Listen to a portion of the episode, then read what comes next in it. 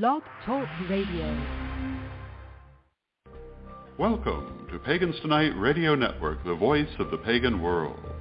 Pagans Tonight is sponsored by WitchSchool.com, your anyone, anytime, anywhere magical education.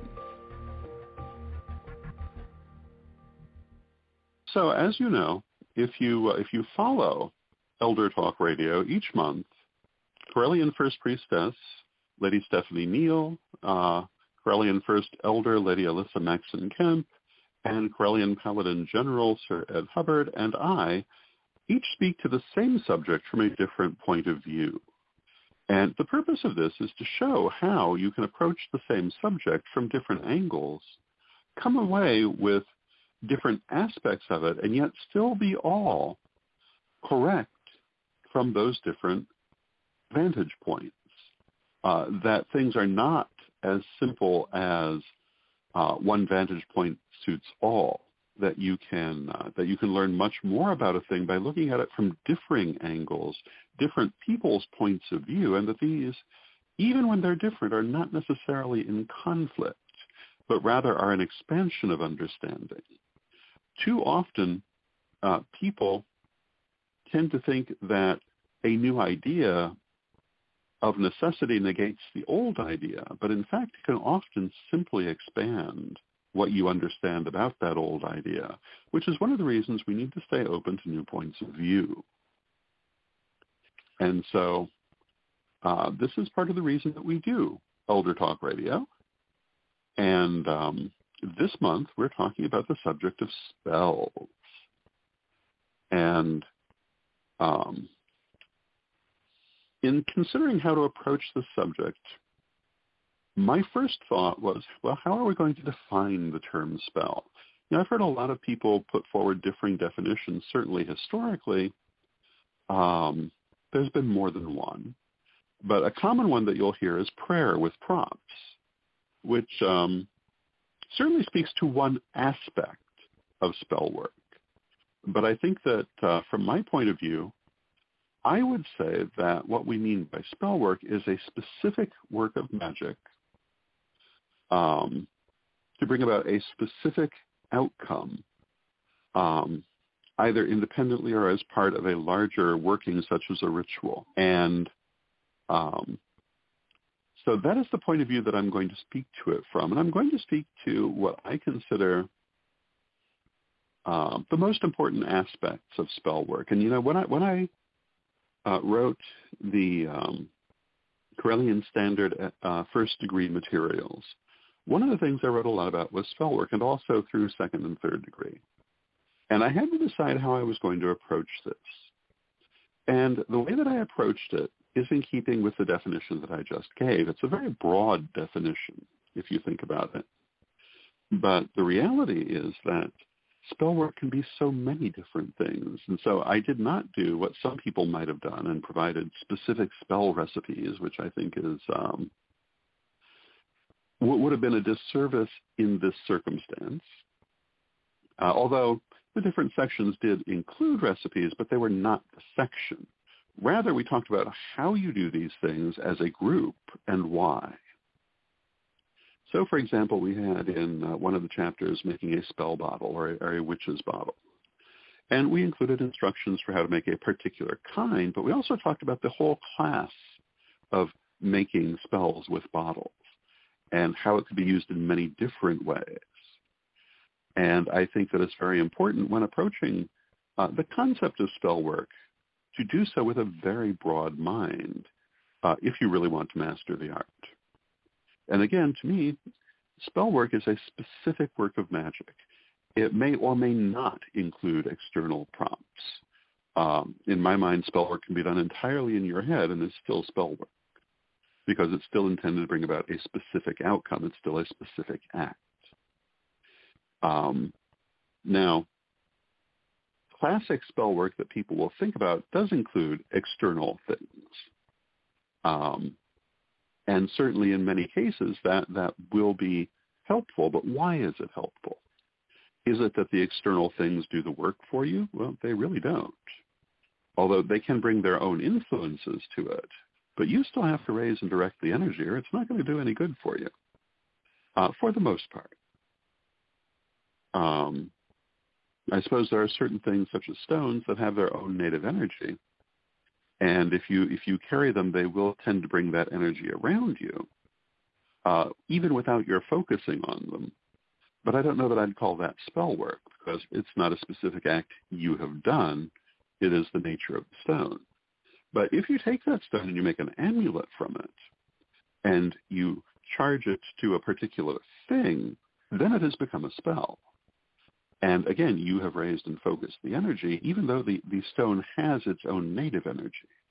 But you have directed it, you have further empowered it. Uh, anything where you're bringing together these different external pieces, it's going to be important for you to remember that you still empower it and uh, that your energy is important. And yes, using different stones, different colors, different vibrations, and um, all these different aspects can be helpful. They are keys that help you to focus your energy and direct the energy of the magic that you are doing. But external things are never necessary. And therefore, uh, I mentioned the, the often heard definition that spells are prayers with prompts, and although that can often be true, it is not necessary for there to be prompts. It is necessary for there to be a specific act with a specific desired outcome. And that is what makes it a spell. And uh, if you read our degree materials, you'll see that we approach it very much in that way. There are many places where we are talking about physical objects and uh, physical items being employed toward uh, attuning that energy and making it stronger or better directed. Uh, but there are also many places where we talk about things that are, are not involving external items. And these are all spell work. Uh, I'm a great believer in the idea that you must never be dependent upon external items, but they can help you. But you must not be dependent on them. And um, the energy of a stone or an herb or a color uh, or what have you can be very helpful in focusing your energy. But you can also focus it yourself. And um, you can do that in many ways. Um, and you can use those external keys. You can use those external helpers to focus your energy. Because, for example, if you're using a particular stone, it's more than just a key because it does bring its own energy into the equation. Um, but I think you would make a terrible mistake to think it won't work without the particular stone. You just have to, to raise and direct the energy properly uh, to duplicate the effect the stone would have and to enhance it. Uh, let's face it, if we needed things to do magic, um, magic wouldn't be all that helpful to us in, in moments of emergency. I mean, my favorite example is that when your car is skidding off the road, you need to be able to use your magic right then. Uh, and uh, it may not be the right phase of the moon. It may not be the right astrological alignment. Uh, you don't have time to light a candle or, or put a rock in a bag or any of these other things. You have to be able to draw upon the energy right in that moment if you're in a moment where magic is an emergency. And I have been in that moment, and if you've been working magic for any length of time, you surely have uh, had a similar moment at some point where it had to be done now. And so when studying magic and things like spell work, it's very important to remember that you must always be able to use it when you need it. And that is why you must not be reliant on external things. They can be helpful, they can be good. And we talk about all kinds of things you can use in spell book throughout our degree, or in spell work throughout our degree materials, particularly stones, colors, incenses, um, herbs, techniques like image magic, bottle magic, um, and etc. But in the end, you have to be able to do it whether you've got the externals or not. And anything that you need to do you can do if you've developed your own energy. One of the things that I've heard for years is people complaining that, that there is no, that it can be very difficult to get advanced material regarding magic. I Wondered why well, partly why people felt that way because I, I see plenty of advanced material. Um, and also why there wasn't more that was focused on these particular people. And then I realized in a lot of cases, they didn't understand what advanced material meant. And I came to realize this because I heard them complaining um, about people who are saying saying that um, you you need to be able to use what is at hand. You need to be able to do things uh, that are not reliant on externals, et cetera. And I realized that what they meant by advanced material was just a bigger spell book, someone else's recipes, direct, directions to do whatever, as opposed to understanding how to do it for yourself. And the truth is there's plenty of advanced material if you're willing to do it for yourself. But if you're if you're just looking to have have another cookbook, um, there's nothing advanced about that, no matter how thick the cookbook is. And you know, I would compare I would compare spell work directly to cooking. And you know, when I cook, which isn't all that often anymore, but if I do, um, very often I just use whatever whatever is there and create the dish based on my knowledge of what the flavors are of the ingredients that are available, the uh, the um, seasonings that are available, etc., and put them together in a way I know will be pleasing. Um, I can also use a recipe if I choose, but the chances that I'm going to follow a recipe exactly are very low because I'm going to have to play with it. That's just, that's just how I do. And, you know, spells are the same way. You don't need a recipe. You need to understand what the different energies are, including your own, how to put them together, how to direct them. And all the spell book recipes in the world mean nothing in the end if you don't understand that. Because there'll be a time you need something that's not in that book and you won't know how to make it if you haven't learned the properties of your own energy and the energies of things that you might use. And that is what advanced material is about. Um, it's not one more recipe because you should be able to put your spell together, whether it has external agents or not, uh, based on your knowledge of what those agents are, not on what somebody else did sometime.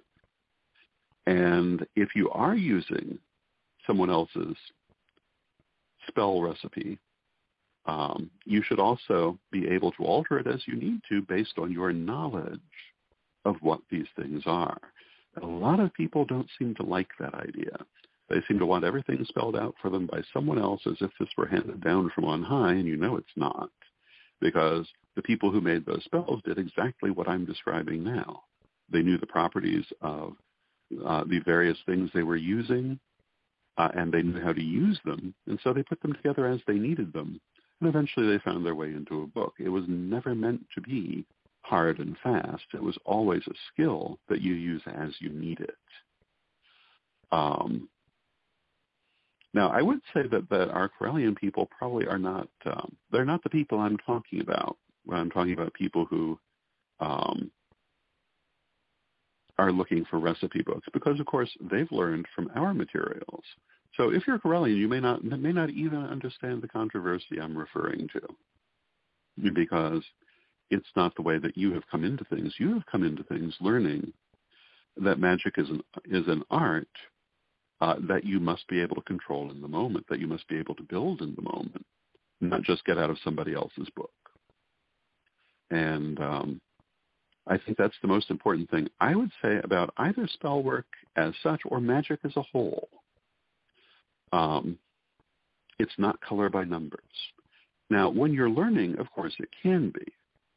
I'm certainly not suggesting that if, if you have never done a spell that you should not um, look for one that that that uh, has step-by-step instructions. But I am saying that as you go forward, you should start learning how and why those instructions are there what these different things do and why you would select them.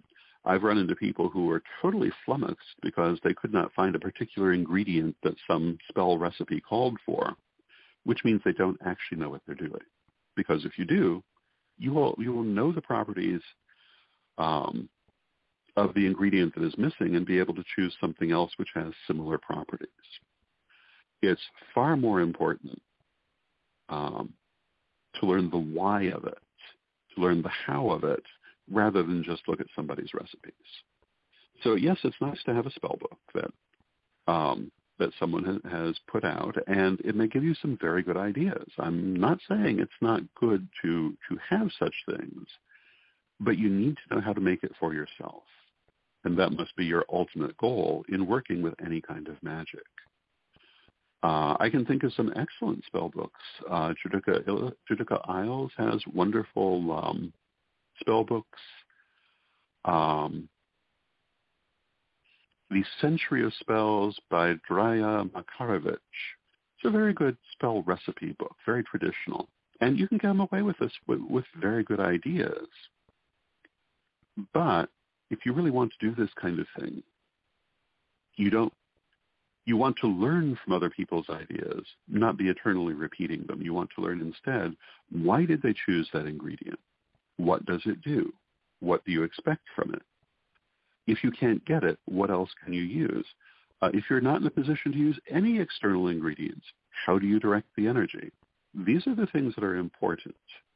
This is what advanced material really is, and this is what you will find in our degree materials, because it was written for the purpose of teaching you how to and why to, not just, oh, here's a spell to go copy. Um, and again, there are spell recipes in it, but they're always with the point of view that this is an example and not this is the, the only way to do this. And uh, where we've included such things, we also generally include discussion of how else it can be done, what what variations there may be, etc. Uh, those are the things I would say about spell work. I hope you find them helpful. And um, until next time, may you blessed be.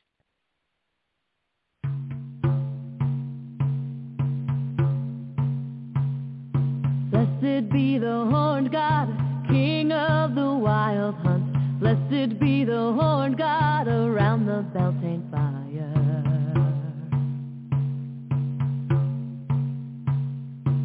Blessed be the horned God, King of the wild hunt. Blessed be the horned God around the Beltane fire.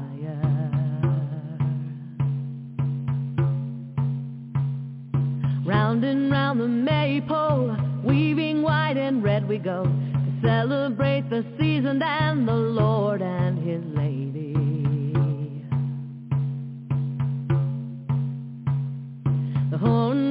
god guarantees strength and vitality and sacred marriage to his queen. The horn god gives his blessing. Blessed be the horn god, king of the wild hunt. Blessed be the horn god around the Beltane fire.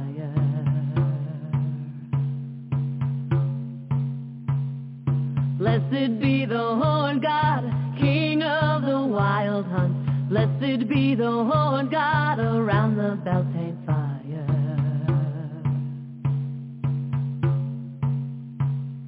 The bell fire burning bright will blaze far into the night. In sacred grove and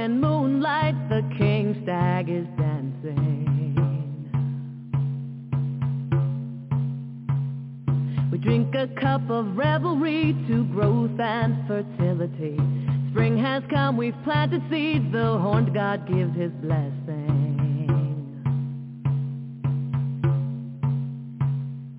Blessed be the horned God, King of the wild hunt.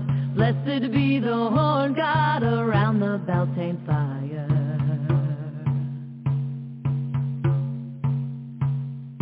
Blessed be the horned God, King of the wild hunt. Blessed be the horned God around the Beltane fire.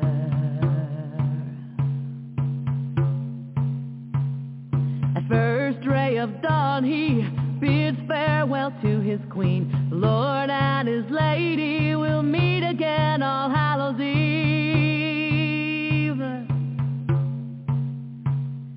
Blessed be the horned god, king of the wild hunt. Blessed be the horned god around the Beltane fire.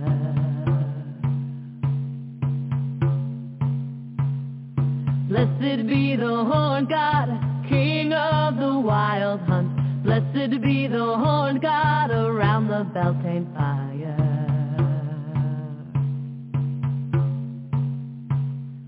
Blessed be the horn god, king of the wild hunt. Blessed be the horn god around the Beltane fire.